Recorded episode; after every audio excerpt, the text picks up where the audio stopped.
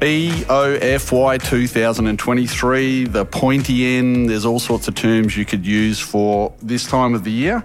Um, arguably, certainly the busiest time of the year for any bookkeeper or small business owner the month of June and months of June and July. My name's Rob Marshall. Welcome to the ICB News Channel.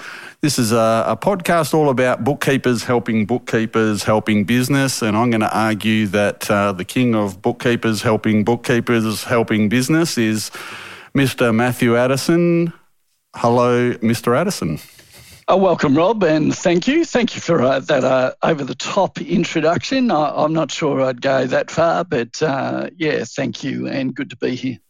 Hey, we're trying to lift the ratings on this show, so if we, we, we need a king, we, you know, we're just talking about John Laws uh, offline, you know, so somebody's got to replace some of the great men of um, of radio and uh, podcasting. We don't really talk much about radio these days. Podcasting's the way to go. So great to have you joining us again.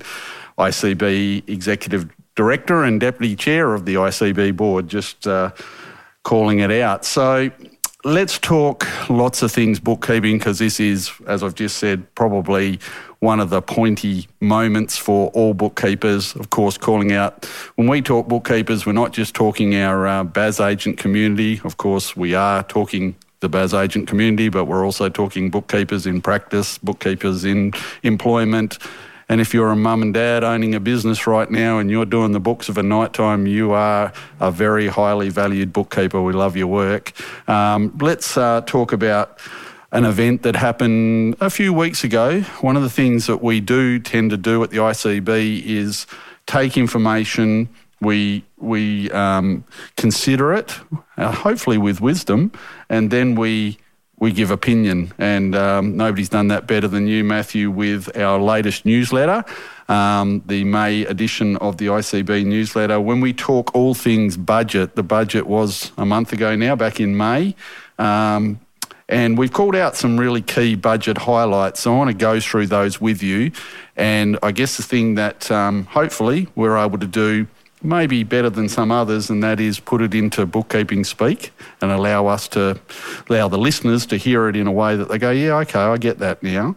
Um, the instant asset write off extension. A big ticket item for many, many small businesses over the last few years. Where has that landed in the latest budget? Yeah, thanks, Rob. Uh, the world of writing off assets, the world of depreciation, or what's in current language, capital allowance. Um, you buy an asset, what do you have to do with it? Do you capitalise it? Do you uh, write it off straight away? During the pandemic period, we had temporary full expensing brought in which sat over and atop of what was the instant asset write off at very high levels. So, you know, any business below $10 million turnover uh, was able to write off assets uh, um, immediately. 30 June this year, all of that came to an end, except for the budget announcement. So, in the budget, to the benefit of small business, there's a continuation of the instant asset write off. Uh, small business with a turnover less than $10 million purchasing eligible assets of up to $20,000, uh, long as they're ready for use before, before 30 June 2024, you can write it off straight away. Um, so, Rob, there, there's a bit of uh, management here and a bit of nous here because you've also got the small business asset pool. So, if you've uh, bought assets, uh, typically you won't have a pool at the moment because you temporary full expensed it or you wrote them off last year. But um, if you've got an asset pool and its value drops below that $20,000 limit, you can write off the balance as well. So, some good uh, tax incentives, some cash flow incentives, giving us a uh, tax benefit closer to the time we purchase the asset. So good to see it's in the budget, but I want to call out, Rob, none of the budget is law yet. So just really calling out this was a budget, which is the government's announcements in May of legislation they need to get through before the end of the year or before these particular measures come into being. And we're going to talk about one of those that uh, remains in limbo in a moment, Rob. We will. We will indeed. So, on the assumption that it may or will become law, just to explain the pedantics of the 20k or the 20,000 limit. So let's just run with a farmer buys a tractor for 80k after that cut-off point can you write off 20k of it and the other 60 goes into the pool or is it no it's all under 20k if the asset is valued more than or costs you more than the $20000 you put it on the depreciation schedule you write it off over its um, allowable life which typically is about five years for most of this stuff um, every asset below 20 and you can do it multiple times. So it's not a pool, not a, a combined purchase. It's $20,000 per asset. Great, great, great clarity on that one. Just um, so we know, um, as you've called out though, nobody needs to panic for this current financial year. That's not law as of the moment, um, but certainly we'd recommend that you get inside the ICB newsletter if you haven't got it already downloaded, and we do have a version for non members who are tuning in. Um, go to our website, www.icb.org.au, and you can uh, read all about the instant asset write off extension within our newsletter. The other, um, well, there was quite a few key highlights that we've called out. The other one that really caught my attention, obviously, having had my head inside uh, for a while now, as I think all of us have, the ongoing, uh, let's say, journey of cyber um, is the Cyber Wardens program. Now, the, the government has recognised the need for people to have some way of being able to mitigate what's going, the, the craziness that's unfolding around us. Can you explain to us, Matthew, what is the Cyber Wardens program and what was the impact? From a budget point of view on that particular program? Yeah, thanks, Rob. Look, this government has been on quite a investigation and now a development of a a pretty much nationwide cybersecurity strategy, and they've appointed a national coordinator, and that was really in last budget, and that was facilitated last budget. And we're seeing that come to the fore. What they announced in this budget was support of a program known as Cyber Wardens. So, Institute of Certified Bookkeepers is a member of the Council of Small Business Organisations, COSBOA, and COSBOA has been on this journey with a couple of corporate partners for about two years. So, CommBank and Telstra have been on board with COSBOA, developing it up in pilot. And what Cyber Wardens is about is small business designing a cybersecurity framework, cybersecurity explanation, cybersecurity steps in small business language to help small business step by step improve their cybersecurity profile. The cyber warden, Rob, is like a first aid officer. If you think of the first aid officer that you know bigger businesses have in place. They have one on staff, or you've got the first aid cabinet sitting on the wall, or you've got somebody you tap into. The cyber warden is like that. Who is the person in in business that we go to when we think mm, something's wrong with my cybersecurity? Um, this person does the cyber warden accreditation. They have a bit more knowledge. But the other part of the program is incrementally taking small business on a journey one step at a time, changing their behaviour. Uh, government backed it. Um, they've seen the, the measure and they've uh, allocated a three year allocation um, to make this happen and make it happen on a national scale. So, what advice have you got, especially if you're a business owner tuning in right now, to be able to tap into the Cyber Wardens program? How do, how do they go about that? How, uh, obviously, we've got some information on our website about it, but um, is there other places that uh, they can visit to get more information? Uh, cyberwardens.com.au uh, go to the website, uh, express your interest to be involved. It's in pilot phase two, which is going to uh, the, the, supporting members of uh, the COSBOA network, going out to them and um, seeking participants in the first couple of stages. But there's some really good information um, available on that website. Their first email that came out that gave you know some very simple steps to improve your improve your cybersecurity. One of the um, the other things that really caught my attention with the budget, talking of a first aid kit, I think I might need one for my uh, my my little tickle in my tickle in my throat at the moment, but. Um, or a glass of water might do the trick. But um, the industry growth program, I'm going to read this as part of the 2023 24 May budget. The Australian government announced a new $392.4 million industry growth program for small and medium sized enterprises and startups. So, in a world where we're looking for innovation right now, um, and I think that that amount is spread across four years, if I've got that right. Um, in a world that's you know looking, or in a country that's got so many talented people, um, the ability to be able to tap into some funding, I guess you could say, and it also goes on to say that it will play a a role in helping find other funding if you have a startup. Um, I'll call out the priority areas, which are renewables and low emission technologies, medical science, transport, value adds in agriculture, forestry, and fishery sectors, value adds in resources, defence um, capability, and um, a few other things here as well, which I won't get too deep into until you explain a little bit more about why has the government put a, a real lens on this, Matthew. Uh, Rob, this is a evaluation by the government of some existing funding that was in place. So there were some existing programs under the entrepreneurial label. Yes. And that uh, that funding has been redirected uh, with the Department of Industry going, we want to do this a different way. Um, and I'm not personally opposed to that re-evaluation and that refocusing.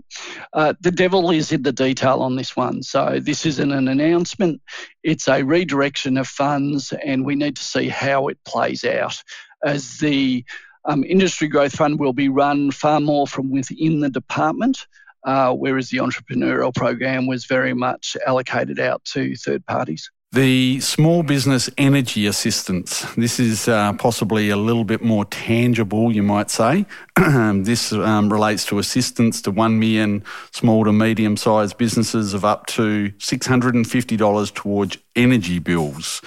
Now, we all know where energy is going at the moment here in Australia. It is definitely a a topic that um, you hear on in every street corner and every uh, bar that you go into at the moment. The cost, the rising cost of energy, um, but it also goes a bit further around uh, some tax deductibilities as well that will come into play. Do you want to explain a little bit about what is the small business energy assistance as part of the budget that's been released?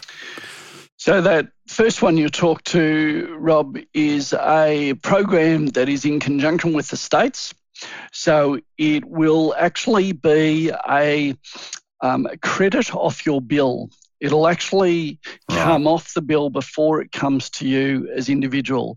Now they talked about 650, but that's 50% federal and 50% state. So it actually depends on what your state government is doing. And what I'm hearing is different states are having different reactions to it. So um, in my own state of Victoria, there's a rumour that you'll only get the federal component. Um, in other states, we're actually hearing it's going to be more than 650. I've heard $900 in one of the other states, but they're not giving it um, to you as a check into your bank account or a debit into your bank account. It will come off your energy bill before you receive it, so you'll see the credits come through on your bill. I'll jump in if I can at this point. What, how do they determine what is a small to medium sized enterprise? Is there any guidelines around that? Uh, the preliminary information is it will be based on how much energy a business consumes. High energy users won't get this credit. Um, it's the million smallest businesses in Australia. And again, it's state government dependent. So we're yet to see how exactly this will roll out. And when you're, um, it mentions energy efficient equipment tax boost of 120% tax deductibility. Um, and I note that uh, we have put in our newsletter that that's a good start, but uh, more more is needed. Do you want to explain a little bit about that? You may remember, Rob, last uh, budget, two boosts were announced. Uh, there was the training and skills uh, 20% boost, yes. and then there was the digital implementation boost, neither of which are law yet. And one of them runs out in 24 days' time. So um, that digital implementation boost, 20% extra tax deduction. So what the concept is here is you spend uh, $1,000 and you'll get a tax deduction of 1200 uh-huh. So again, what it was trying to do is give you a bit of a cash incentive through the tax system to spend on these good initiatives, good areas that the government wants you to spend on, and they'd give you some extra tax back. So you have to be profitable, you've got to be paying tax, it's an extra tax deduction. Um, noting those other two boosts aren't law yet. This one is about energy. So it uh, will get a list of the sorts of equipment like electrifying your heating and cooling systems, like upgrading to more efficient fridges and induction cooktops, that sort of thing. Uh, if you spend that in your business, costs you 10 grand, you'll get a $12,000 tax deduction if it becomes law, Rob. Okay, still with an if thrown in there. Watch this space. There was also mention, and this one definitely caught my attention cash flow assistance through reducing the GDP uplift on PAYGI and GST instalments. So let me give my uh, suggestion on that. that. That is to assist the fact that there may have already been some accountability for profitability in previous years that now we can get some assistance because we may not have that profit profitability thanks to the increase of costs around us this year. Is that is that how I'm reading that, uh, or have we got some other way of looking at it through different eyes? Because I can see your eyes right now, and they're not exactly the same eyes as mine. I think you're spot on, Rob. What government did is they looked at the rate of inflation and said, based on law, those two instalment methods would go up by 12%. And they said that, were, mm-hmm. that was too harsh on taxpayers. So they brought in yep. Uh, the announcement, and the law will um, halve that rate so that your instalments only increase by 6% for the next financial year. Now, all our uh, listeners should be aware that if 6% is still too high, or even last year's instalments are still too high for the next year, you can always vary them. Yeah. With good consultation with your tax uh, accountant, of course, or your tax professional, um, would be a strong suggestion from the ICB. Let's move on to a couple of things that have been mentioned um, that, not mentioned, but certainly are out there in the general public right now and are ca- causing a lot of angst. Let's tackle the big one the payday super announcement. Now, we know that that's still a time off yet. Do you want to just explain first? Just we get lots of people who go, I hear these terms and I hear that there's angst, but I don't even actually really understand what it's about. Do you want to just give a, a 101 on what is the payday super um, proposal and then how that's going to play out? As uh, most our listeners will be aware, under the Super Guarantee Act um, and the Super Guarantee Charge Act, uh, we have to pay our super for workers at least once a quarter. Some of us are paying them monthly. Um, some of our awards require us to pay monthly. But what this concept is, is to bring forward that super payment. So, Rob, if I was paying you on a weekly basis, I would also have to contribute to your super fund on a weekly basis. Each time I made a payment to you, I've got to pay that now becoming 11% super guarantee to your super fund each and every time I pay you. So it's bringing it forward to payday. Uh, what you saw in the announcement was the government, fortunately, have listened to some voices, including our own at ICB, to say this isn't a quick switch. This isn't an instant reaction of, oh, just flick the switch because it's easy. You just push the button in your software now and all your super just goes through and it's all perfect. And as we know, Rob, um, a super fund decides to change its USI and all of a sudden it bounces back. yeah. Or literally, while we've been on this podcast recording it, Rob, I've got another message with somebody else getting a bounce back from the clearinghouse of their super and going, does that mean I've got super guarantee charge or not? So there's a lot yeah. of errors and omissions. There's a lot of rejections that have to be managed. If we were doing it each and every payday straight away, I think we're set up for a mess. So they've allowed a three year period to plan this, to transition to it. And on behalf of small business, I've got to say it's also three years to be very much aware your cash flow is going to be adjusted. Yeah. What do we do in small business? We know our super is going to be paid once a quarter. We plan for it. We pay our other suppliers. We've got our wages and our rent and such things going through. We pay our other suppliers, but we build in the cash for the super on the, the 28th following the end of each quarter. Uh, over the next three years, we've got to bring that cash flow requirement forward and get into the habit of paying it on payday. Uh, one of my thoughts, Rob, that uh, I will be presenting to government a little bit uh, louder and a little bit more often is look, in the small business sector, I reckon monthly is enough. Yeah. I don't think we need to go to payday.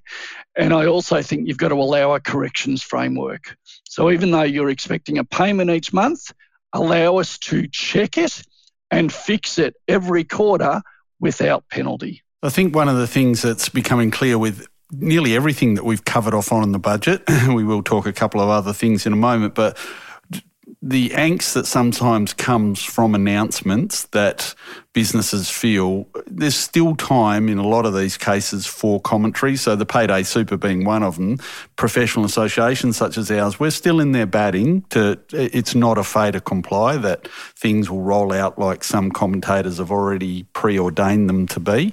Um, so, if you you are angstful about this stuff, you know, especially if you're a member of the ICB, know that you can your voice is heard still through us, and um, we're really keen to make sure that we keep you know batting away, and uh, certainly we know how hard you do that for on behalf of the Institute uh, of Certified Bookkeepers, Matthew. Um, to some more mundane stuff um, from the budget. well, not mundane because it's a question that's it's obviously addressed and asked by business owners and bookkeepers every year. Any changes to tax tables or PAYGW? Uh, I think, if I'm reading it right, there are minimal for this year or none for this year. Everything is relating to 1st of July 2024. Um, most of the softwares, as we know, are across that really well and will ensure that the software that you use will, will have updated tables if there are any changes. Um, was there anything in relating to that that we need to cover off on, Matthew? No, Rob, you're right. The Medicare levy thresholds are due to change. Yep. So that will, will uh, change some of our PAYGW tax tables. Fortunately, nowadays, for most of us, our software just updates automatically. So what you need to be aware of is some of those rates will change, even if it's a dollar here and $2 there, because the uh, Medicare threshold has changed. If you do your payroll straight from the bank account, not integrated with the software, you need to change your um, payment amounts coming out of the bank. Um, so, Rob, yeah, minimal changes. The other one that's all talked about was pre budget, post budget, and we'll do it all again next year pre budget and post budget. Is the tax cuts that are scheduled for 30 June 2024. Uh, will they happen or won't they happen? They currently are in law, and I don't see this government repealing it, but you know, next budget is uh, a long way away, and who knows where politics will be at that point in time. Exactly, exactly. I want to move into the, the back end of our show today and talk um, about what I called it out right at the start, and that is it is end of financial year. Um, but before we do, is there any other key? We, we've got lots of stuff and commentary around the budget for you to go and read in the in the main newsletter? Or was there any other points that may maybe I've over overlooked, Matthew, that we need to tackle before we talk all things end of financial year? Uh, no, the the three things that are going through my brain, Rob, are all in relation to end of financial year. You alluded to it earlier. The first one is just don't overstress. Don't overthink end of year. Yep. Take a logical, procedure based approach uh, deal with one client at a time. Um, that client gets really angsty or demands their account straight away after 30 June, just take a breath and agree on when the work will get done. So it's a logical approach. All right. Well, let, us get into end of financial year because it is obviously topical uh, for those listening in in the month of June. We're um, obviously getting into that pointy time of the, the year when all sorts of things collide together. And in particular, this year, for the first time ever, we will be unfolding single touch payroll phase two finalisation and the processes around that. And we might talk a little bit about that in a moment. But uh, for members in particular who are tuning in, um, you may have joined us recently. We had a fantastic couple of days um, unfolding end of year through our end of year online seminar through the ICB. And for those who did attend, um, I think uh, generally most get great benefit out of that. If for whatever reasons you're going, oh, I missed that, there is the, the, the ability still to engage with us through our on demand services. You can still sign up and, and uh, get access to that on demand uh, recordings, you might say, of, of that event. Uh, also, our manual, our highly valued manual, 200 odd pages of absolute um, the Bible on, on how to do end of year, you might say, is also available for purchase as well. So keep an eye out for that through our various channels and on our website. When we talk end of year, the things that we tackled through that process, um, obviously we were not going to go through it all, or otherwise uh, you wouldn't have bothered uh, attending six hours of it. But um, ICB um, does always tackle the uh, the things all rela- always relating to end of year and in particular legislation updates. So uh, superannuation, payroll rates and thresholds, tax rates, things affecting things like the family and domestic violence leave, motor vehicle thresholds, etc., all called out in our magnificent manual Matthew, um, during the uh, the sessions that we held, uh, we had members asking us various questions. So I wanted to um, just tap in on one or two of those in relation to legislation in particular, um, just for uh, for record keeping sake. We are seeing an increase in the superannuation rate again this 1 July uh, to 11% from 10.5% is there any news coming out? There, there is a mapped out schedule for that to increase again in following years. Is there any news coming to your ears that would suggest that that's not going to continue? Um, it will definitely hit the 12% as scheduled, um, especially with this government in play. And it wouldn't surprise me in a year or two's time we're having a discussion about that going even further. Um, yeah. So, Rob, really good call out on the super. The first payments you make after 30 June they are at the new rate. So it doesn't matter whether, you know, it's a fortnight's pay and 10 days of that are within, well, let's say it's nine days of that are before 30 June and one day is in July and you're paying it on the 1st of July, 11% applies. The other one that surprised me a little bit, Rob, but I've had a number of conversations about it, about Super Guarantee, is that $450 threshold has gone. Mm. So mm-hmm. a lot of businesses with, be it um, we can talk about the under 18s specifically, but uh, typically those very part timers who may have earned less than 450 previously didn't get super. They should have been getting super all this year. So, uh, 30 June is a great time to review and make sure that you have removed that exemption of the 450 from your uh, payroll systems. So, one of the things that um, relates to that is if there is a recognition at the end of year that uh, perhaps through reconciliation processes that we were very strong to call out and have been so for a long time now at the ICB, there is revelation that there has been super missed across the year. One of the questions that was asked is um, during the recent um, seminars that we ran was what what do um, how do you deal with the the business owner who won't acknowledge that there has been potentially late super paid? Um, do we, you know, that we have a process called the SGC statement? Uh, how do we tackle that if you're a bookkeeper in particular dealing with a business owner who won't acknowledge that there's late super? It, we can only provide that information and make an understanding or a revelation around the penalties in relation to that. And perhaps if you can just reiterate what are the proposed penalties around the SGC. So, Rob, the first thing in, as a bookkeeper, be it uh, an employee or be it a contract bookkeeper, if you're a do it yourself business, so you're the bookkeeper in your own business, you've got to have your left hand talk to your right hand about this. um, but as a contractor or as an external, as an employee, you need to advise the business owner in writing. This super has been missed. You have an obligation to pay. And then if it is beyond the 28 days, you've got a super guarantee charge form to lodge. Um, put it in writing. As a contract bookkeeper or an employee, you seek direction from the business owner. Um, before you do that extra bit of work, you know, as a contractor, you need to be paid for that extra bit of work. As an employee, you're subject to their direction. So you raise it with them, you seek direction, and uh, if they refuse to pay the late super or the missed super, that that's a question where you've got to really reconcile to yourself whether you're comfortable uh, still working in that environment. But step mm. one, you must notify them. Step two, evaluate whether you're comfortable with their reaction. Um, if they're yeah, and if the owner says, well, pay it, but don't do the SGC forms. So, again, what you would do is pay it very quickly through your normal process to the funds, keep your records that it effectively it's a late payment of super that was owed previously.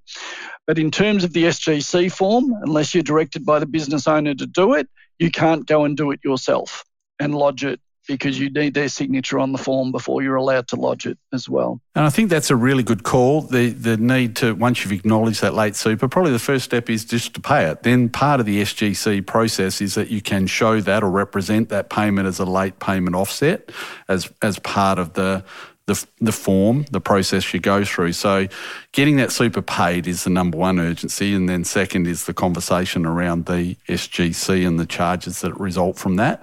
And uh, I like the way you've positioned that. Get it in writing, explain the process, and then ultimately um, the business owner needs to make a responsible decision based around that.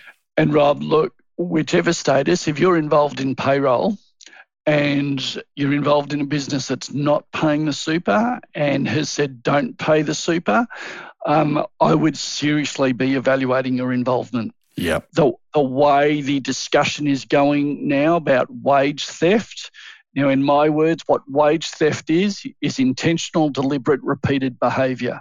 Mm-hmm. If you know you've got the obligation and you make a decision not to meet that obligation in the future, that's going to be deemed wage theft. And the penalties are quite severe. So, um, fixing up errors, finding errors, fixing them up, uh, dealing with the SGC is the right answer. But repeated offences going forward, uh, I think you need to walk away from.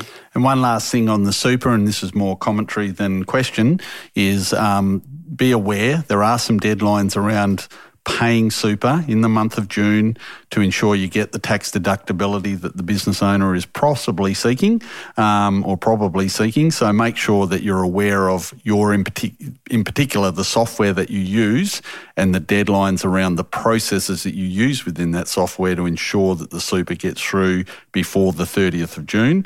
Um, I also want to mention, I do say this regularly in some other events that I'm involved in. Um, if you do happen to pay the super after the 30th of June, you'll still get tax deductibility. It's it's the following year. That's all.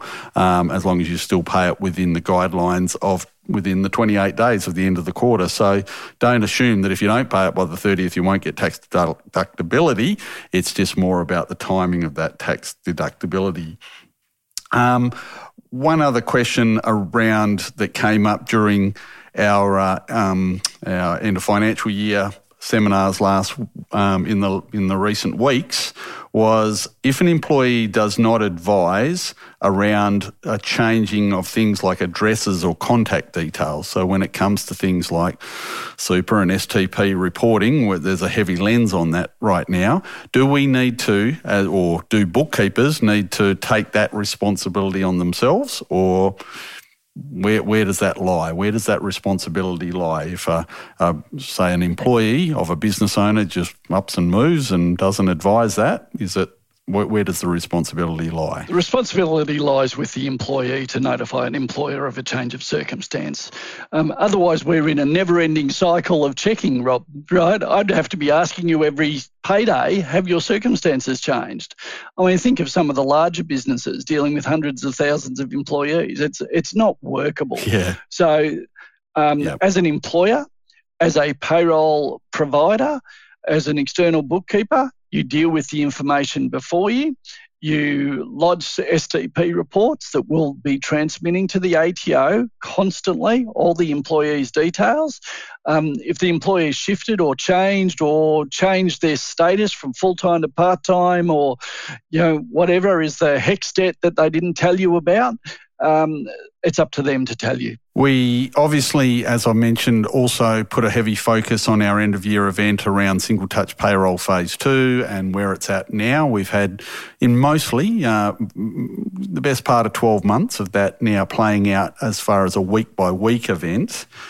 We're coming into a new year again, and one of the things that um, has been sort of mentioned and I believe, and you can correct me if I'm wrong, has now come into uh, law is around how the bookkeeper, how a bookkeeper engages with a business owner around lodgement on a week by week or fortnight by fortnight basis, pay event, we call it. Does there need to be some sort of engagement authority, Matthew, in regards to that, and how does that work? So, back to basic principles, Rob the lodging of a single touch payroll report, the pushing of that button that sends it data to the ATO, it is an approved form. So there has to be declarations made. Now, the two systems are you make that declaration, or the business owner has to make that declaration to you as an agent that it's a true and correct set of payroll and set of single touch payroll. But reality has kicked in. So for small business, you're allowed to get a 12 month declaration, a 12 month authorization that says, um, Dear agent, I'll tell you if the circumstances change, but you are authorised to lodge single touch payroll for the next 12 months. Uh, that is permitted in law. In fact, it was re announced in the budget as a simplification measure. But what the budget announcement did was put it into law, whereas previously it was a commissioner's uh, decision or allowance. So, yes, you need an authorisation to lodge those single touch payroll, but get the 12 month one. So there, there is a, a, a, little bit of angst around single touch payroll phase two finalisation. We're coming into our first journey into that this year. Um, my take on it, Matthew, is that if you've done the preparation correctly, you've got your mapping right within your software, if, uh, on the assumption that most listening in are using commercial accounting software, it shouldn't be too difficult. Any advice for anybody who runs into dramas at end of year when it comes to the finalisation process? Just calling out, by the way, the old group certificate approach that we once had. We just, I just come off a forum where we were even reflecting on the days where we had to go and buy stamps and put them on uh, in books uh, when it came to the end of the, the financial year. We've moved on from that, thankfully. but um, the single touch payroll phase two finalisation process, we had we had during our end of year series um, the um, I'll call her the head of single touch payroll phase two at the Australian Tax Office, Chantel Wayman. Uh, I don't know. Uh, I don't know her exact. Uh, you're smiling at me. I've clearly uh, not researched her exact title on that. You might want to re- fix that one up for me in a moment. Um, but she was very clear to make sure that we understand the reasons why disaggregation has come into play with single touch payroll phase two and the effect that it has on individuals or employees. Any advice for um, those who are going into this season of preparing those for the first time and uh, any issues that might arise, perhaps? Yeah, Rob, so first off, Chantel Wayman is the director at the ATO. She has several bosses above her in terms of the, the program, uh, but she is the knowledge owner at this point. She is absolutely the, an expert in the topic on behalf of the ATO. Look, end of year process, Rob. It's just, again, follow a logical process. Each of the software I've now seen have put out their end of financial year guides, their version of how to do it in their software. Um, tap into that resource, work with that resource, um, and just just follow it. You can correct finalisations. So if you finalise, you've got to finalise by the 14th of July. If you finalise and subsequently you find an error, uh, most of the software, well, all of them, you, the process is to unfinalise that individual, fix it back at 30 June, and refinalise. Yeah. Um, yep. Just take a logical approach. Don't get stressed by it. I think that was uh, the revelation, the number one call out in the discussions we had during uh, the end of year summit. No, no, we're not calling it a summit. Somebody called it a summit online, and I went, no, we never called it a summit. Uh, end of end of year online event, if we want to call it that, um, was around the fact that if you do make mistakes with a single touch payroll to finalisation, or just a single touch payroll finalisation, it's not the end. You can go back and unfinalise and refinalise. The softwares have got that covered. So again, we talk about angst going into an end of financial year. Yes, it's, it's always a, a, busy period, but the processes are there if you do run into issues or problems to be able to work and, for want of another words, undo things that might occur and fix them up. Um, we've we've got those processes well advanced in the softwares these days single touch payroll phase two. Matthew, we don't want to talk this at um, ad nauseum, but uh, any other reflections on the year that's been with single touch payroll phase two so far? No, look, Rob, I, I think it has been the year. I'm looking forward to a year where we're not implementing it. um, yeah. So let's hope this year settles down in terms of payroll and the tax office. And then finally, one of the, I, I found really in, um, important uh, sessions that we had during our end of year event was just talking about the challenges around conversations with between accountants, clients, or small business owners and bookkeepers, um, and all sorts of things that can happen following the end of the financial year. Not not necessarily during the end of financial year, but following it. And we talked a lot about the process of tidying up business owners' books, um, but in the form of getting a trial balance adjustment process to to see a balance sheet in particular come into alignment with uh, how it should be. Probably a greater emphasis on that more than ever these days as business owners are having to go and deal with banks and deal with other financiers to to be able to continue their their, their business effectively. The question that came up, I love this question, is Is it okay? So, this is from a bookkeeper's perspective, and I would think even a business owner who's a bookkeeper would ask this question Is it okay to challenge an accountant if I believe their year end journal adjustments are possibly incorrect? Now, I like asking this question to you because you are an accountant, or you have been an accountant, or you still want to be accountant? I don't know where you are actually as an accountant, so why don't you tell us that bit first? oh, I'm not going there. Uh, Rob, look, the, the end of year journal, um, yes, um, look, in my ideal world, Rob, uh, my dream world, uh, the accountant is working inside our live file. They do the adjustments themselves, and it is all consistent with our natural business system. Alternatively, we'd like the end of year journals. If they don't give it, we do our matching exercise and we put one through. If they give you end of year journals that aren't making sense, do your best and put the difference to an over to you accountant um, item on the balance sheet so yep. that it actually calls out that you've done what you can do. Um, again, logical approach own the issues that you need to own and pass back the other ones. But as bookkeepers, talk to the business owner about, hey, there's an issue here. This is what I've done. Can you talk to the accountant about fixing it? No, I, lo- I loved that conversation. It was really important, and I think we um, we covered off on that really well. But talking of covering off, we could talk for ages, but we can't do because uh, people like to get on with their work. Uh, we appreciate the fact that they do tune into our ICB news channel and uh, hear you and I, you know, sort of talk about lots of things, Matthew. But uh, the time has come to wrap this one up. I'll call it out one more time. Well, there's way, way more than what we've been able to cover today in the ICB newsletter, which you can find at www.icb.org.au.